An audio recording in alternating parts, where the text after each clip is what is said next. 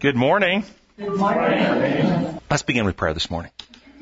Gracious Heavenly Father, we thank you for this opportunity to come and uh, study today. We pray that you will be with us, that our hearts will be drawn together in a unity of love, and that our minds will know the truth about your character. We pray in your holy name. Amen. We are doing the last lesson in our quarterly evangelism and witnessing, and the title this week is A Perpetual Ministry. A perpetual ministry. If someone would read the memory text for us, which is Luke 13, 18, and 19. Luke 13, 18, and 19, please. Jesus asked, What is the kingdom of God like? What shall I compare it with? It is like a man takes a mustard seed and plants it in his field. The plant grows and becomes a tree, and the birds make nests in its branches. And as you hear this uh, lesson and this this scripture, what does this parable tell you about the kingdom of God? You notice it starts out, so what? How should I compare the kingdom, God's kingdom? And then he gives the example of a mustard seed.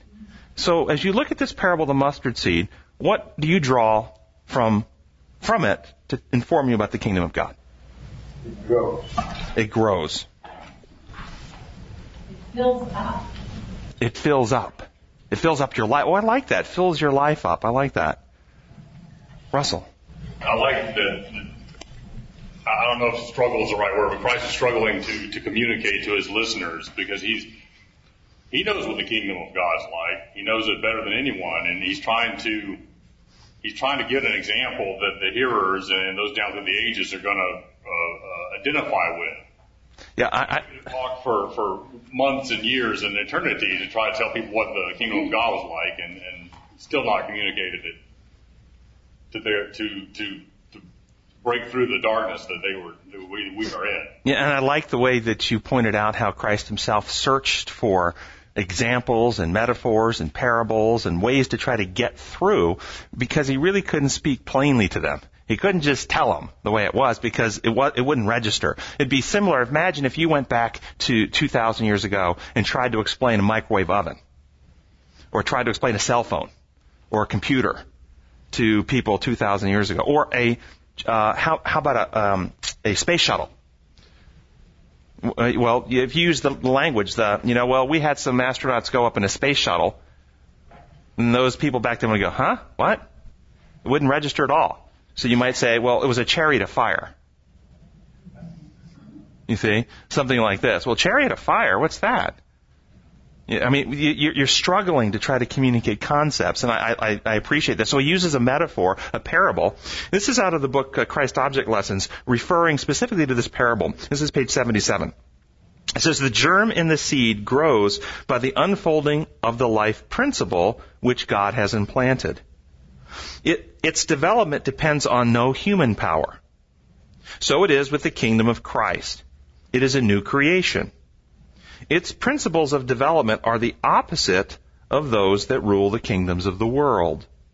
Earthly governments prevail by physical force. They maintain their dominion by war, by the founder, um, but the founder of the new kingdom is the Prince of Peace. The Holy Spirit represents worldly kingdoms under the symbol of fierce beasts of prey, but Christ is the Lamb of God which takes away the sin of the world.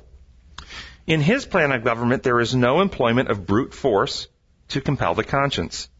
The Jews looked for the kingdom of God to be established in the same way as the kingdoms of the world.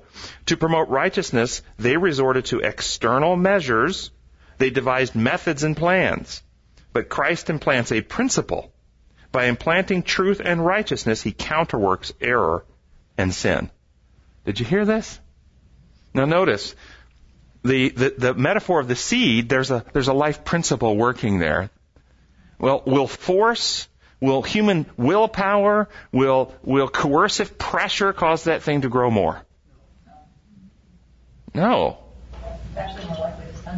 Oh, more likely to stunt it.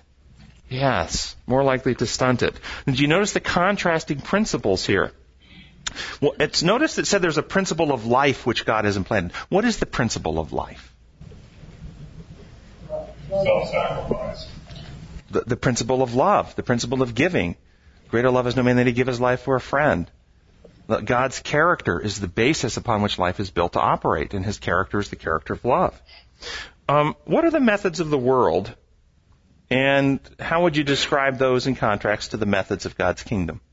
Outside in. Outside in, outside, in other words, working outside the person to try to force something into the person. Right. And the behavior first. Behavior first. Oh, I like this. Um, any examples? How, how does it work? What can you get from outside pressure? What can you get? Conformity. Conformity. What can you not get from outside pressure? Loyalty. Oh, I like that. Loyalty. Yeah. You can't get loyalty from outside pressure, can you?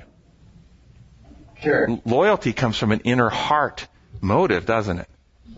Yeah. You can't get, well, you can get character from outside pressure, but what kind of character? Rebellion. Ah, rebellious character. Yeah. Yeah. That's good. So are you noticing the, the methods that, that we employ do result in different outcomes, don't they? Things turn out differently depending on whether you're using a principle of love and truth, whether you're using a principle of coercion and pressure. So, what it says, uh, what, what is God seeking? My question: What is God seeking to do in order to create mankind anew? God wants to create mankind anew. What's He seeking to do? Yes.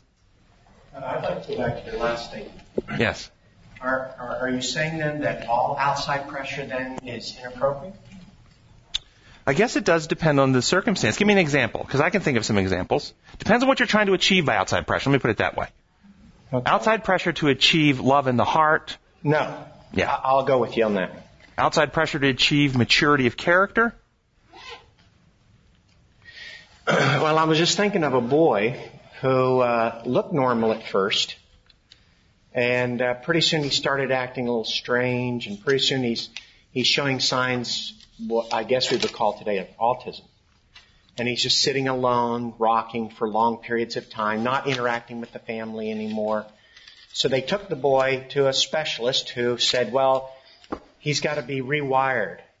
And so they put him on this regimen where they, eight hours a day, they worked with this child. They would lay him on a table and make him go through crawling motions, forcing him. I mean, one person would take the head and keep twisting it. One would have an arm, another arm, leg, and they'd make him go through this. And he'd cry and scream, and they just they just do it to him. Then they'd finally take him to where they would take him to a gym and put knee pads on him and make him crawl every line. And his family had to do it with him. And and this went on for weeks and months. And uh, finally, the, the, the mother, she's on her way to the gym and she just all but has a nervous breakdown and she begins to cry and she turns around and says, I can't take this anymore. I'm going home. And her other son said, we have to do it for him. So she turns around. They go back to the gym and they go through this. Well, now the child's normal because he's been rewired or disciplined or whatever you want to call it, but it was purely outside pressure. It wasn't something the child would have chosen. It wasn't something the child would have done. So outside pressure can get, it can get results. What kind of results can it get? Conformity. Well, I'm not sure if if uh, that kind of conformity is a bad thing. It depends on what you're trying to achieve. Well, if you'd rather have your child sit in a corner and be autistic, that's fine. Um, you're suggesting that the child, you said, you said, you're suggesting the child is actually normal now. He socializes with the family. He talks with the family. He plays with the family. He, he's not isolating himself. hmm So I was just asking the question: Yes. Is that all? So, so, so what was the, what was the outside pressure trying to achieve? It wasn't trying to achieve a conversion of heart. Wasn't trying to achieve love in the heart. It was trying to overcome a, a, a deficit that the child already had. It would be no different than any type of, any other external physical therapy that we might pressure people into. We can pressure people into physical therapy for their muscles and joints and they will get stronger, but it doesn't change the heart character.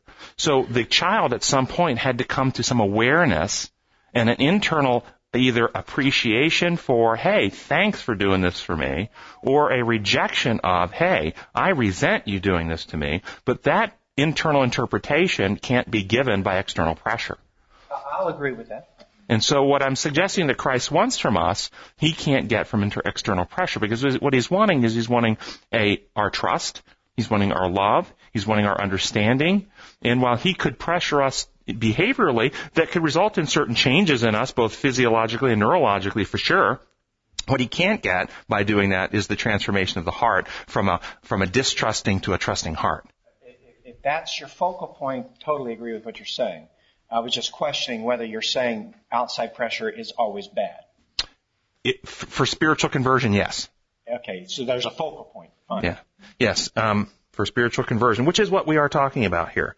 Um, and how we minister to, how about, so not just for conversion, for ministry. If we go to evangelize and for ministry, I would suggest outside pressure is bad. Sure. Yeah. Yes. Is there not a possibility with his example there of a bridging capability? In other words, yes, by the pressure, you get him associated with the family, and then through this association, love develops in his heart more to the family. This is exactly what cults would say.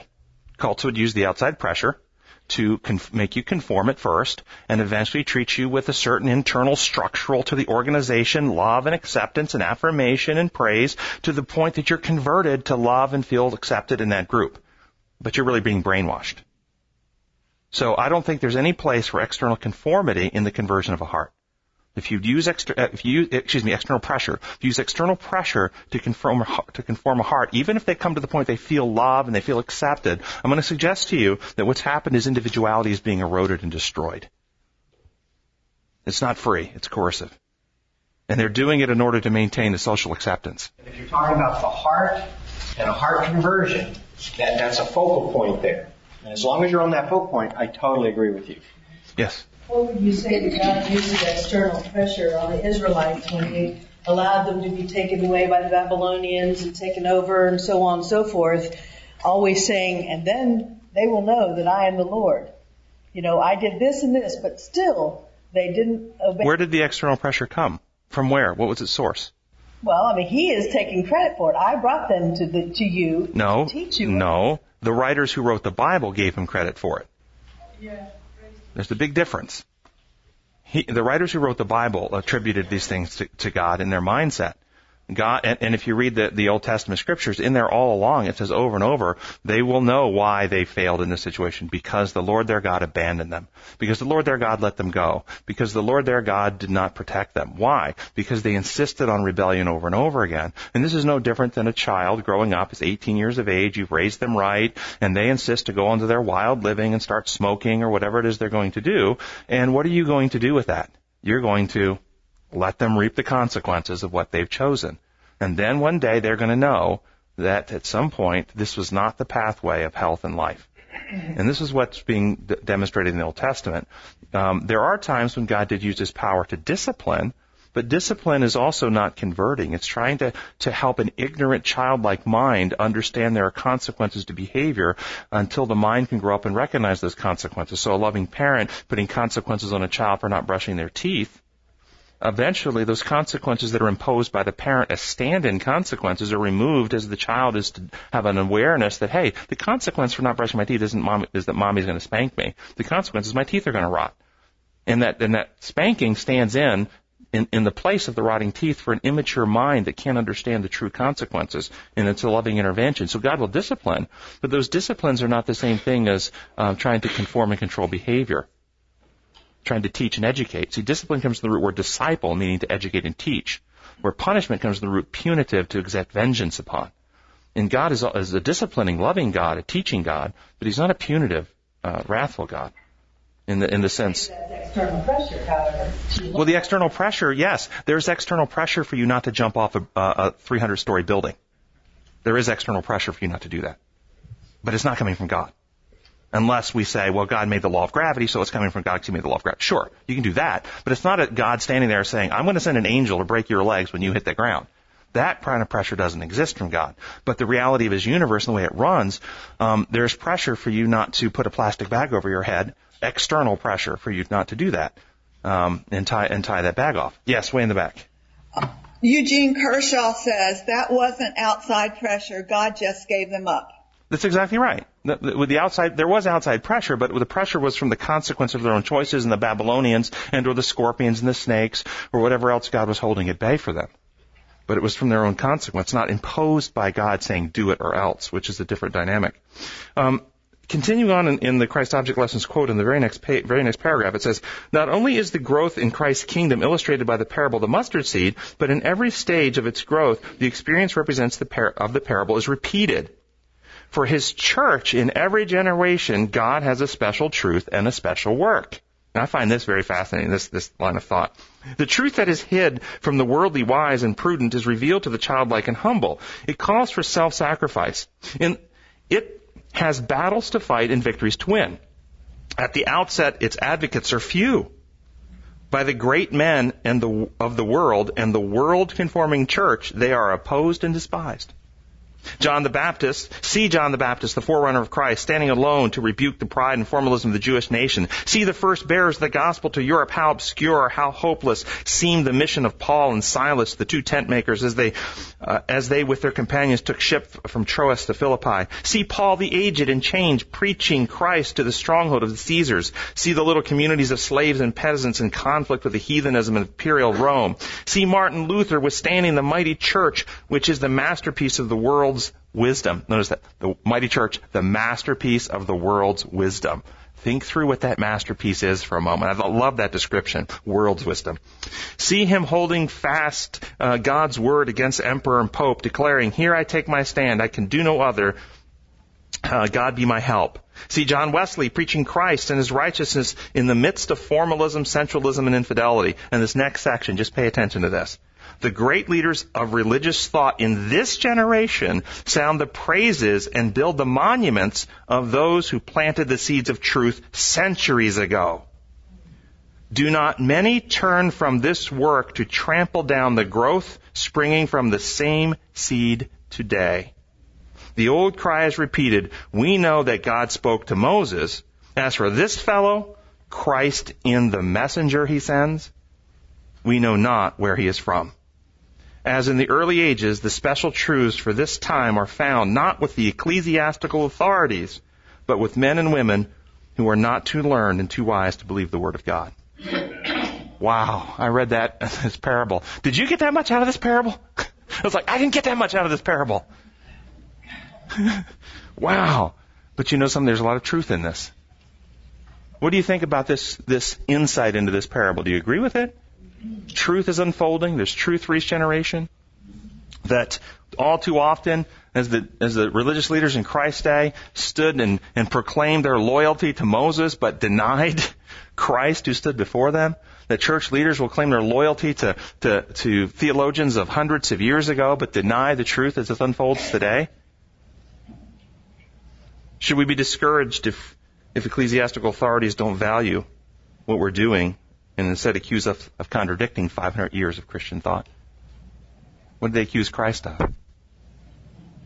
Yeah. Are we presenting a message consistent with God's kingdom of love as represented in the mustard seed, or are we acting like those who reject the advancing truth and are trampling it down? How are, how are we doing? I hope and pray that we are embracing the advancing truth and presenting and nurturing the truth. Sunday's lesson first sentence says, must be emphasized again that witnessing and evangelism must continue as long as there are people who need salvation. And I'd like to break that into two, witnessing and evangelism, separate those two, and then answer the question, uh, suggestion that they've made here. And the first is, what about witnessing and the idea that it must continue for as long as people need salvation? And my question when I read that and put that out there is, is it long enough? Yeah, but what are we going to do in heaven? Thank you. Yep. I want to hear everybody's story. yes, will there be a need for witnessing in heaven? What will that need be? Why will we be witnessing in heaven? Tell them about Jesus in our lives. It's a form of our praising God and glorifying Him. So praise and glory, yes. It is the method that keeps us living in the state of repentance. Yes, I like that too. Yes. It's for the benefit of the rest of the universe. Okay, well, how does it benefit them? They don't need conversion. They don't need salvation. What do they need? They have understanding. What else? Well, insight into what happened. Insight into what happened. Yes. We're the only species in the universe that has had our character transformed by the loving grace of God as, as revealed through Jesus of Nazareth. So what do we witness to? Healing. Ah, and, and that healing gets credited to? Who gets the credit? God, yes. Wendell. Often, in, as this sentence, witnessing is described as a verb. It's often more of a noun or an adjective. It's, it's who we are. It's not something we do. I like where you're going with that very much. You know, yes, we witness by, by what we do, but it's truly who we are. Do you, do you remember the uh, passage in Revelation in several places? It talks about a new heaven and a new earth, that the 144,000 will sing a song of their experience. What, what is that re- suggesting that we'll be doing? And some of you, I know, are, are going to be surprised you're going to actually be singing in heaven. Okay? But we'll be singing our experience, and only the, only you can sing the song of your experience. And there's a statement in Revelation that part of that experience is in their mouth, this is in Revelation, says, was found no guile, and they stand before God without fault. You remember this passage in Revelation? Okay. Why are they without fault before God?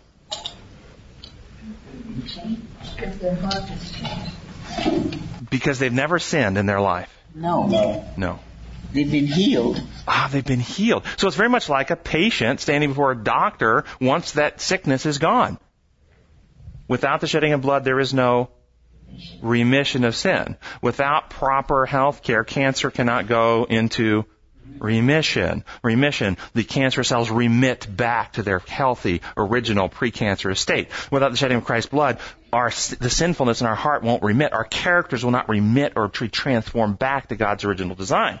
And so in heaven, we stand before God without fault because of His work in our lives. Our characters have been remitted back to His original design, the way He, He built Adam and Eve to be, through what Jesus Christ has done for us. Um, does, and does that song, as we sing about this experience of being transformed by, by the work of Christ in our life, does, does this give witness to anything? Does it give witness to something about God and His methods, His characters, His grace, His patience, His love, His forgiveness, His mercy? Do, do, do our, our life just being there give witness to God about something? Believing God. Part of His body as individual members, but we're going to be a body of Christ, Christ the head, and us as the individual members, perfectly fitted in that beautiful structure, that beautiful Zion that God is building. And He is building that Zion with the precious stones that He is working on right now by giving us His righteousness, His holiness, His patience, all the gifts of the Holy Spirit. And He's doing that by implanting the Holy Spirit in us and by changing us by His Word. I really like what you just said. And do you know how radical what you just said is from normal Christianity? And I agree with you completely. That's exactly what he's doing. He's transforming, healing us, the living stones that the scripture talks about. But that is not traditional. That we are actually being fitted, transformed, healed, renewed, rebuilt, prepared for. What's traditional is We're covered. we're covered over. That's traditional. Payments made forgiveness stamped in books somewhere in, a, in, a, in an investigative judgment somewhere going on in heaven. Wow, I like what you're, what you're saying very much. This is out of Desire Ages, page 26. It says, Of his people, God says, they shall be as the stones of crown, lifted up as an ensign upon the land. For how great is the goodness and how, how great is his goodness and how great is his beauty. Zechariah 9:16. The exaltation of the redeemed will be an eternal testimony to God's mercy. Eternal testimony. What's another word for testimony? Wouldn't that be witness? Yeah. Eternal testimony to God's mercy. In the ages to come, He will show the exceeding riches, riches of His grace and the, His kingdom toward us through Christ Jesus, to the intent that unto the principalities and powers in the heavenly places might be made known the manifold wisdom of God according to the eternal purposes which He purposed in Christ Jesus our Lord. That's of course Ephesians chapter 2 and chapter 3, which was being quoted there. Notice though, the witness is for the principalities and heavenly places. They're going to learn something. Let me read this second paragraph and then we'll come to you, Russell. It says, through Christ's redeeming work, the government of God stands justified the omnipotent one is made known as the God of love. Wow, made known as the God? You mean he wasn't already known? as the God of love? Was there question about his character that was has been raised somewhere? It would be known as the God of love. Satan's charges are refuted and his character unveiled. Rebellion can never again arise. Sin can never again enter the universe. Through eternal ages, all are secure from apostasy. By love self-sacrifice, the inhabitants of earth and heaven are bound to the Creator in bonds of indissoluble union. Question. Why will sin never rise again? Nobody's listening to Satan. Well, Satan won't be there, but nobody's listening to Satan, she says, yes. We don't want it. We know. We've had enough. Will our witness have anything to do in preventing sin from rising again? Will we kind of be an inoculation in the minds of the rest of the intelligent beings as we tell our stories, as we witness to what life was like, as we witness to how Christ, what Christ did for us and the transformation that we've experienced? Will we uh, exonerate and reveal the truth about God's character and inoculate the universe from any doubt about His goodness and love? Can that be achieved by threat? Love me or I'll burn you in hell. You can't achieve that kind of security, that kind of loyalty, that kind of, of, of, of love with coercive external pressure. Russell, you wanted to say something? Well, I was thinking, of an interesting parallel between what the young lady said about being molded and shaped here to be fitted into God's temple. It, of the, when Solomon's temple was built, the, the stones were molded and, and cut and shaped in the quarry, and then they were fitted together in the temple. There was no sound of any hammer or chisel or, or workman. And just like that temple stood as a witness to the to the craftsman that worked on it, so will we be witness to craftsman that's worked on us. And, and where's the quarry? Here. Here's the quarry where we're being fitted for the heavenly temple. And, and this is why we get pounded on a little bit, right? And, and of course, what's the same revelation about the redeemed? You will be a pillar in the temple of your God and never will you leave it. Oh, you mean I'm going to be trapped in a building through all eternity? Well, if you take a traditional view of how it's presented, the heavenly sanctuary is a little, is a, is a structure in heaven where Christ is currently ministering his blood before the Father. That's how it's typically presented. It's not. The heavenly sanctuary is constructed out of living beings. We are building blocks in that temple and we will be fitted together in the temple for the Spirit. You get a little vision of that, in my view, in the book of Job, when all the intelligent beings came together for this meeting, the council in heaven. I think it's a vision of, of the heavenly temple. Yes. As far as sin not ever coming up again, if any questions ever arise, all they have to do is look at the evidence. There you go. Before. Did everybody hear what Margaret said? Yeah, and, and that evidence is, there's two threads of evidence in heaven. Our witness, what, Our witness and, of course, Jesus. Jesus, remember the scars on his hands and feet? And they say in Zechariah, where'd you get those? Some people are going to go up to him and say, hey, where'd those come from? I got those at the house of my friends. Yes, way in the back, if you'll walk back there, way in the back. Um, I got those at the house of my friend, which implies, of course, there'll be people in heaven who don't know the story of Jesus. That's why they're asking. You won't ask Jesus where he got those marks, will you? Hey, where'd you get those marks? You already know. You see, the people asking don't know. Yes. Eugene Kershaw from Virginia asks, can it be that someone decides to rebel? God will be justified to wipe him out since we will all know what is true, who is true, because we will still have our free will. And what would you say if you went to a doctor and you were suffering from COPD, bad lung disease from two pack a day smoking, and you refused to quit smoking? Would it be okay after the doctor educates you on the health principles of proper lung function and the damaging effects of cigarettes that if you refuse, the doctor wipe you out? That the doctor take a gun and kill you because you won't obey the healthy principles, the law of respiration that good life is built to run upon. Is there a need for the doctor to do that, or will your continued violation of the laws of health be self-terminating? You see, there is no need for God to use His power to wipe out the wicked, because uh, deviation from God's law is incompatible with life as God built it. The reason any of us are alive right now, it says in Romans chapter 3, using the language of punishment, God left the sins committed beforehand unpunished. He has suspended the consequences. He's, hold th- he's holding the devastation that comes from sin at bay. So giving each of us the opportunity to, to make a choice to be reconciled and restored into His design where we can live in His presence, or to choose to harden our hearts such that His presence is a, is a nightmare for us and we run and beg for the mountains to hide us from Him. But it's the condition of our own character that ultimately determines whether we love Him when we see Him or we are tormented when we see Him. Russell, yes. The listener may have been talking about the choice to rebel in heaven. Oh, I see. Okay, I didn't even think of that. Well, choice to, re- you know, someone choose to rebel in heaven. I would suggest. The whole point is that we won't. Well, we won't. Now, for, first off, we won't because everybody's so settled. It would be it would be uh, very similar to a a rational, sane person choosing to you know jump off a building without a parachute. I mean, why? No, nobody would choose to do that in, in a rational, sane mind.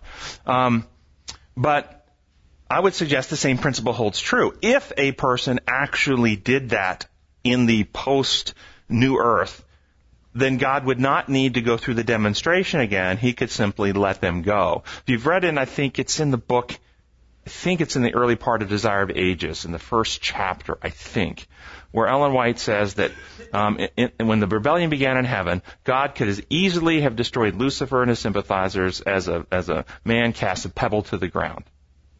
But he didn't because the universe having never seen sin and understood what it does would have misconstrued God's character and served him out of fear. They would have, they would have construed that God was executing and using his power to kill rather than understanding that death is a result of deviation from God's design. That misunderstanding will never occur again. So if someone were in the new heaven, new earth to exercise their freedom, to rebel, God could simply let them have their choice at that point. He wouldn't have to suspend consequences and go through this whole demonstration again. we have the assurance that it won't because we've been there. Yeah. Yes. Yes. Exactly. We yeah we we've all got the T-shirt. That's right. Patriarchs and prophets. Why was sin permitted? Thank you. Patriarchs and prophets. Why was sin permitted? Thank you. Um. And then what about the issue we talked about witnessing? Then what about evangelism? Um, Is there a time? Yeah. Is there a time when evangelism will no longer be needed? When people no longer listen. There you go. When people are so settled either into the truth that they cannot be moved or into the lie that they cannot be moved. There is a time when evangelism is no longer needed. We're fortunately not at that time yet. Evangelism is needed now. How will we know? I'm not sure that we necessarily will know. We may know, but we may not know. Hand over here. Yeah. Oh, right, right there. Go ahead. Uh, I wanted you to clarify. My heart has changed in terms of desiring to be like the Lord, and um, like Paul says, uh, "Oh wretched man that I am." I'm still, you know, every day see tons of selfishness in my heart, and I want to be healed, and I um, long to be healed, and I pray for healing but um, my righteousness is still as filthy rags. So when does that complete transformation take place? Does it take place when Jesus returns, or will we actually be a people that have clean hearts and pure minds completely by the time he gets here? Am I focusing on on behavior rather than on desire, or I wish I. See, I, think we often confuse heart for neural circuitry. Um, heart for habit patterns, heart for carnal nature. They're not the same. You, you know, you said I still have selfishness in my heart. I, I would suggest no, we don't. Those who are converted have a. See, the, the, here's the difference. The converted heart longs to be like Christ. But that converted heart is still in a physiology that is subject to temptation by the carnal nature and has neural circuit patterns of old habits and we are preconditioned to respond in certain ways reflexively without even thinking and so we find ourselves doing things that our heart doesn't even want us to do at times. This is what paul's talking about in romans 7 the converted heart when that stumbling happens is grief stricken oh i'm so sick of this. I hate being this way. Uh, lord deliver me. That heart is pure Okay? The impure heart, the unconverted heart, when they do these things, justify them. Hey, it wasn't me, it was the woman you gave me. I had every right to do it. I didn't do anything wrong. And so I think what happens is man looks on the outward appearance, Lord looks on the heart. And the outward appearance is often the behaviors that we do, where the heart is the motive by which we want to live. And as we um, surrender our hearts and, and selves to Christ, the Spirit comes in and there is a transforming process. And over the course of time, neural circuits actually change over the course of time. But until glorification, until glorification, we will not be free from temptation of the carnal nature. We will still be subject to those temptations. Yes? Jesus recognized that struggle as well, thus the, the prayer in the garden. Exactly. Yes, he had that struggle, but his heart was pure. That's right, but he recognized his his um, possibility of, of failure in in his humanness. But if we have that seed in our heart, it grows and grows. That's right. It crowds out those and the temptations do become weaker. They do. And the neural circuit, on a neural circuit level, brain changes, and so the, the unhealthy patterns will actually degrade on a structural level within the brain, and the healthy neural circuits grow stronger on a structural level. We'll go through a little bit of that this afternoon. You'll find it, I think, interesting. Yes? There's two issues here. One is some of us are tempted by Satan because of our our carnal nature. Okay? Whereas Christ, when he said, the evil one is coming, but he has nothing within me. There's nothing within me that is attracted to that. Okay? But he had a human nature in that in physical weakness. And that he had to battle with just like we did. Just physical weakness, or it says in, in uh, Hebrews, he was tempted in every way, just like we are, yet without sin. Yes? No? Does it say that? Every way, just like we. And it says in James chapter 1, no one should say God tempts because God doesn't tempt anyone. Each one of us are tempted when we're drug away and enticed by our own evil desires. Now, are both of those true? If we get tempted, tempted internal to, with our own desires, did Christ have internal human desire? Well, look at Gethsemane. Did he have human emotion that, that, that caused anguish and tempted him to act in self-interest? Not that he took that temptation, but did he feel the temptation is the point. I think he did. I think the evidence is that yes, he was Father. If it be possible, let this cup pass from me. Uh, what's he, what's he anguishing over? He doesn't want to die. He's wanting to survive.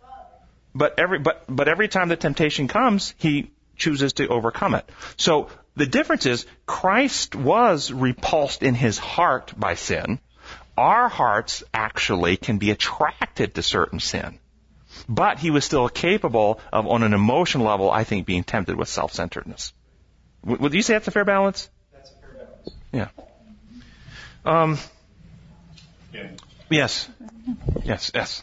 I like what Paul said in Galatians 2:20. He said, "I have been crucified with Christ, and it is not longer I, I will just add in a parenthesis, I, old carnal Paul who lives, but Christ lives in me, a new, new creation, new Paul, and the life which I now, new Paul, live in my flesh, I live by faith in the Son of God, who loved me and he gave himself for me, new Paul." I think that Paul was talking here about, um, as you can see in Romans, like Romans 7, he, he talks about this internal struggle. He does what he doesn't want to do, but, you know, he knows he's not doing things that he should do. And in Romans 8, he said that the carnal nature is the enmity against God. There is, you know, they are the biggest enemies. But then Galatians 2.20, to me at least, it's a very comforting verse because it tells me that Paul reached the point in his walk with Christ when there was no carnality and there was only Christ living in him. Yeah, I, I don't think that Paul's saying that he never, never, never experienced temptation anymore. What I think Paul's saying is that he operates now in a sense of trust. See, I live by faith in the one. Faith, another word for faith is trust. I'm not worried about protecting myself, watching out for my own interests anymore, knowing where my next meal's coming from, whether the ship is going to crash and I'm going to survive or I'm not going to survive, whether the snake bites me and I'll survive or not survive, whether I'll survive this beating or be beheaded. I'm not worried. My outcome, I trust my outcome with Christ. He's got my, I'm in His hands and I trust Him. That's what I think he's saying in Galatians. So he's not interested in operating from a motive of self-protection anymore. Watch out for me. How can I calculate, plan, promote my own agenda and my own ends? Um, so, uh, but that doesn't mean he was beyond temptation. I don't think he was. He was not beyond temptation. I'm just saying that in his in his growth with Christ, that he, he realized that carnality he had, his own ideas, his own motives, his own way of thinking is really like filthy rags. And he decided, well, I don't want that. I want just Christ and Christ crucified. Yeah, I agree with you. I agree with you. Little children, I pray for you. I want this Christ to be formed in you. You know, whichever way the Holy Spirit does that, you know. But uh, I think that there was a lot of Christ in him. It says in the uh, second paragraph um, in Sunday's lesson, um, it's got a little formula here. It says, It seems that Jesus, following the simple formula, following a simple formula, was speaking at the woman at the well, uh, spoke to the woman of Samaria. He arrested her attention, give me a drink. He secured her interest. How is it that you, being a Jew, ask a drink from me, a Samaritan woman? Uh, he created a desire, Sir, give me this water. He brought to conviction, Sir, I perceive that you are a prophet. And uh, actions followed that she went and told everybody about it. I thought about this formula. And I wondered, um, how can we, let's, let's just go down the list. How can we arrest people's attention? First step, get their attention. Super Bowl ads? Billboards talking about the beast, uh, mark of the beast for worshiping on certain days? Um, protesting abortions and homosexuals. News releases that God is punishing sin every time a natural disaster strikes. Living a Christ-like life. Living a Christ-like life, which would look like unselfish, loving, caring. Kind of like Gandhi. Wait. Oh, he was Hindu. Ooh. The goodness of God leads to uh, repentance. Uh, Romans 3 4. 2 4. He took an interest in them. He took an interest in them. So I'm seriously, practically, where we live today, what can we do? You look at the world. I sit sometimes just watch people walk by. What can we do to get their attention? Yes. This is an invitation. He's asked this person to do something for him. Ah, so he got her attention by asking for help. So he took a step down, you might say. Mm-hmm. He one downed himself. But, but his asking for help in the context went against social norms. Mm-hmm. He broke the convention, is what he did. He was choosing to cross cultural barriers. Well, there you go. He broke the cultural barrier, who broke the cultural norm. He is a Jew asking a Samaritan for something. They wouldn't even speak to Samaritan. So he broke the convention and people noticed, whoa, what's that? What's going on? It's like, uh, when, when I was in high school, they had this experiment for seniors to do where a guy would dress up in a tux and a girl would dress up in, in a bathrobe, house shoes, and curlers and they'd go to the mall together. and they got attention. It broke convention. It was unconventional to do that, to go out dressed that way. Okay, people stopped and noticed. I'm not suggesting we should go to the mall like that to present the gospel, but there, are there conventions we can break? Talk to people in elevators. yeah. Yeah, it sure does. Other thoughts? Over here, I saw a hand. I was just going to say, I think Ministry of Healing says to be concerned to mingle with people and then bid them follow me. Absolutely, always being showing that loving compassion ministry. Um, the next one was how how do we secure their interest? Get their attention, secure interest. Do we actually have anything that's interesting to share? The truth about God. Yes, we do. Well, I think we do. I think we have something incredibly interesting to share. Can you present it in a way that grabs their interest? What are the things we have that are interesting? How about the truth about God? As I said, the great controversy. How about the why man is in the situation man is in, or the beasts? How about that? That's typical, isn't it? Hey, it, those beasts are interesting.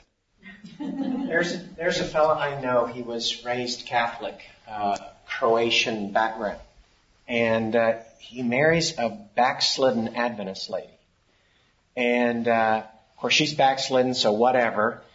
Well, then somebody on her side of the family gives him a 3ABN dish. And one of the first programs he turns on to is the mark of the beast. And he's in shock. He's in absolute shock. And he says, this is truth. And he rushes to tell all of his family, knowing that they're going to be excited to hear this this news that they've been deceived. Well, he wasn't received very warmly. but my point is, is, is the method of sharing the truth that God reveals about that problematic. And it's only problematic to where you are as far as reception. Because he was thrilled to hear it. He brought his wife back into the church. And they're actively serving now. Because he learned truth that he didn't know, but his heart loved the truth. Um, along those lines, it talks about um, do we actually offer anything that people desire? And um, do, do, does the gospel we present provide them with something that meets a genuine need of their heart? Or are we like what Christ told the Jews in his day that when we make a convert, we make them twice the son of hell? So they're excited and more and more enslaved into the distortions about God. Yeah. Russell. I think one of the best things we have to offer is, is going back to that uh, Christ object lessons quote, is a difference between our concept of the law of God and the difference between the concept of the masterpiece of, of mankind's wisdom's law of God. I agree with you. So, so profoundly, yes. Yes, right here. In the lesson where it says he secured her interest, how is it that you being a Jew ask a drink from me, a Samaritan. We're going back to crossing the cultural barrier. And she identifies him with that sect or us. We would be identified as a Christian or as an Adventist. And that person is looking at us saying, wait a minute, you've crossed a cultural barrier with me and you're asking me for something to help you? that right there is a way of getting someone's interest because only someone who has a heart of caring about someone else or treating them on the same level rather than judging them or saying that they're not one of. You're saying, hey, I'm equal or less than you and you are important and what you have to give interests me. And that is that shows a heart that is different, even though we might be stigmatized as that sect of something. So it's a, it's a shock. Exactly. It's, exactly. Well, it's our character coming through. No, well said. Well said. Um, I was thinking about the things that undermine or decrease the desire of people to hear the gospel message. What is it that gets in the way? And, and I came up with some ideas. I was thinking, first, preconceived ideas. Been there, done that, got the t-shirt, doesn't work. How many people believe they already know the gospel, heard it, been there, done that, didn't work, move on, something else?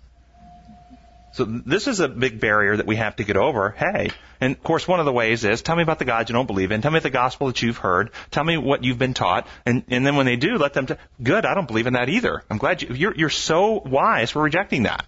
And then that can often stimulate interest. Really? Huh, I've always been condemned for rejecting that before. So this breaks convention. If, especially if they know you're a Christian and you affirm them for rejecting Christ because the Christ they've heard needs to be rejected. Uh, saw a hand, what, Wendell?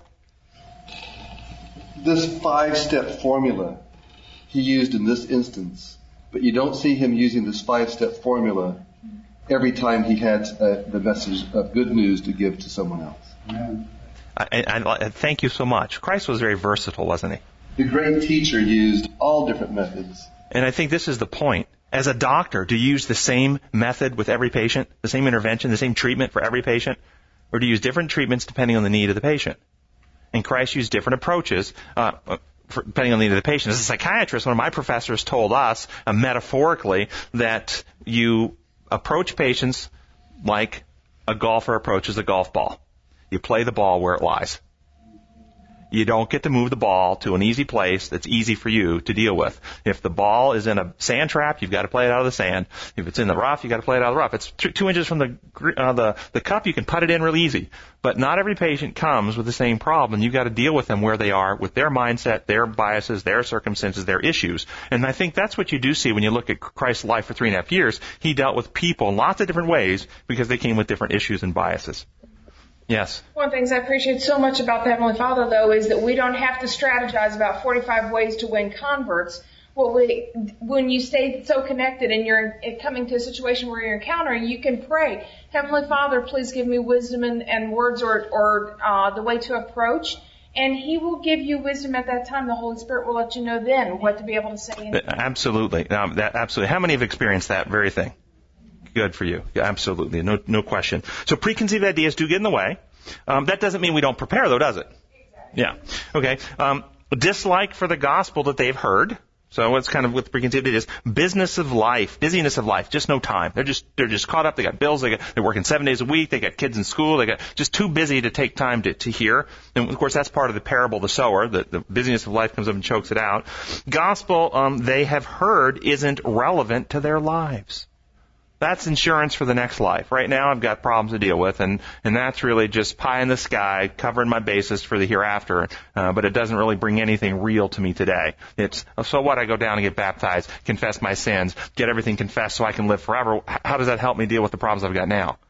No reality to their life today. Um, or failure, failure to appreciate their need. Hey, I don't have a problem. I don't need the gospel. I'm, I'm good. Pharisaical kind of an attitude, pride, um, failure to appreciate what's being offered, what's being offered in the gospel, and they've already found something mysterious. They believe they already have secret knowledge of the universe, and believe some distortion. Yes. Well, I'd also like to add the witness of Christians. The witness of Christians could either be positive or very negative. Well, then are they Christian? No, I mean they're saying they're Christians. That's why the commandment says, "Don't take the name of the Lord thy God in vain." Mm-hmm. You say you're a Christian, but you're not. You're leading people to think you're representing what God can do to a person, but you're misrepresenting it altogether.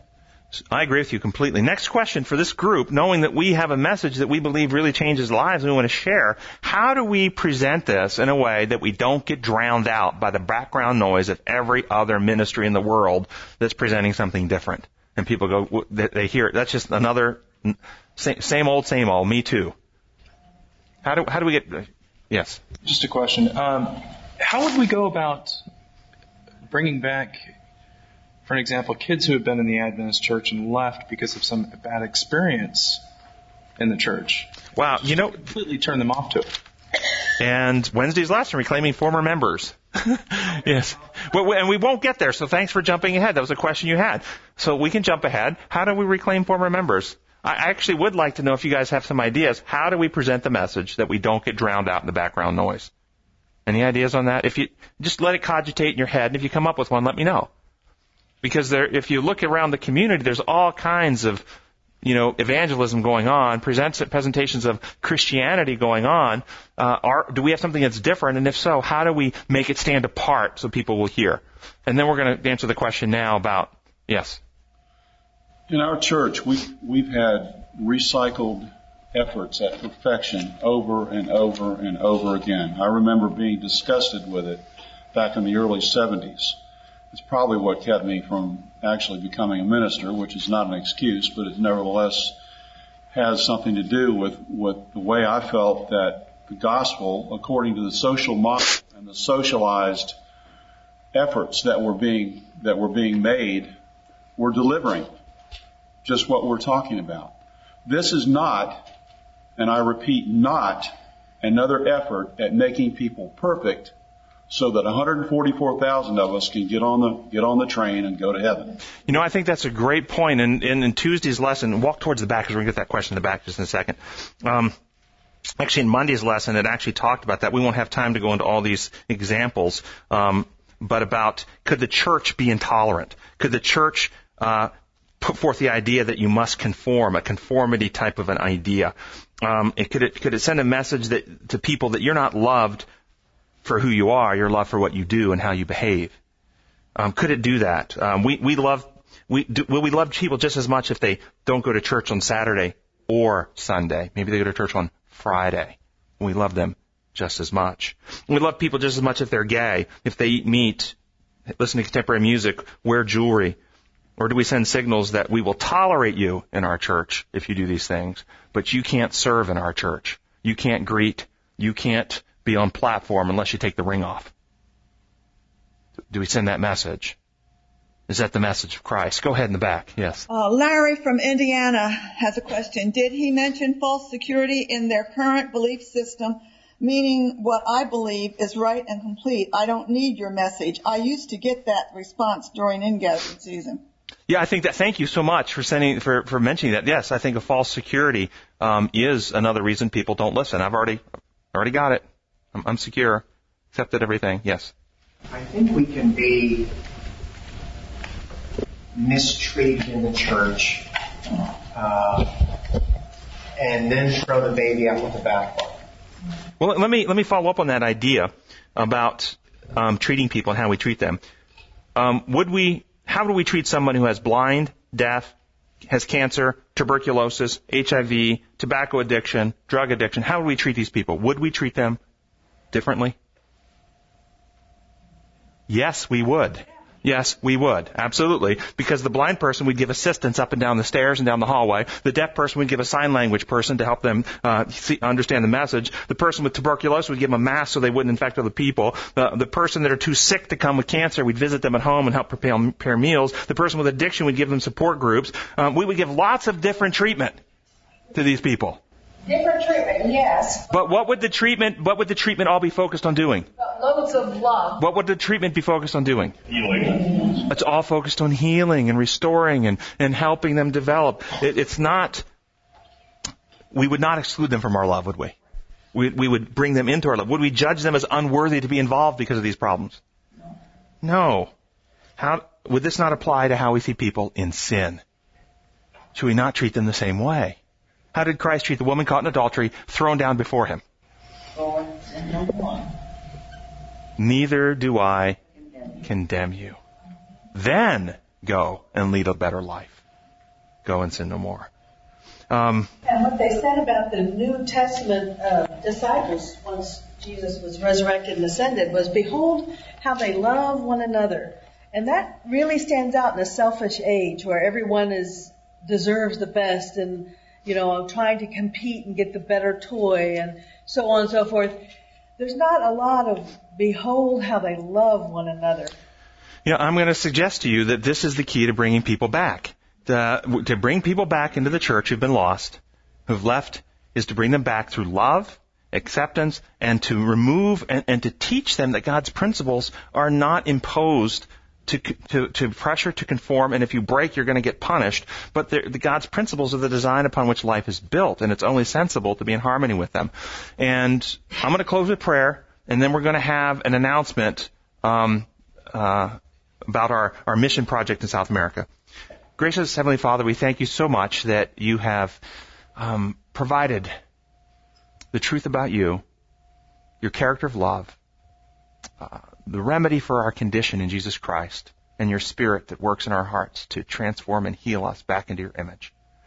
Uh, we pray that uh, the the misunderstanding, the confusion, any idea, construct, habit that is in, in the way of your will in our life, that it will be removed, and that we will come back into the uh, the design pattern that you have created humanity to to operate upon, as as evidenced in Jesus Christ, and that we can go out now and be effective. Give us wisdom, give us give us creativity, give us new ideas that we can somehow present this message about you that will captivate this world who who is hurting and longing um, for a message that really heals and delivers. We pray in your holy name. Amen.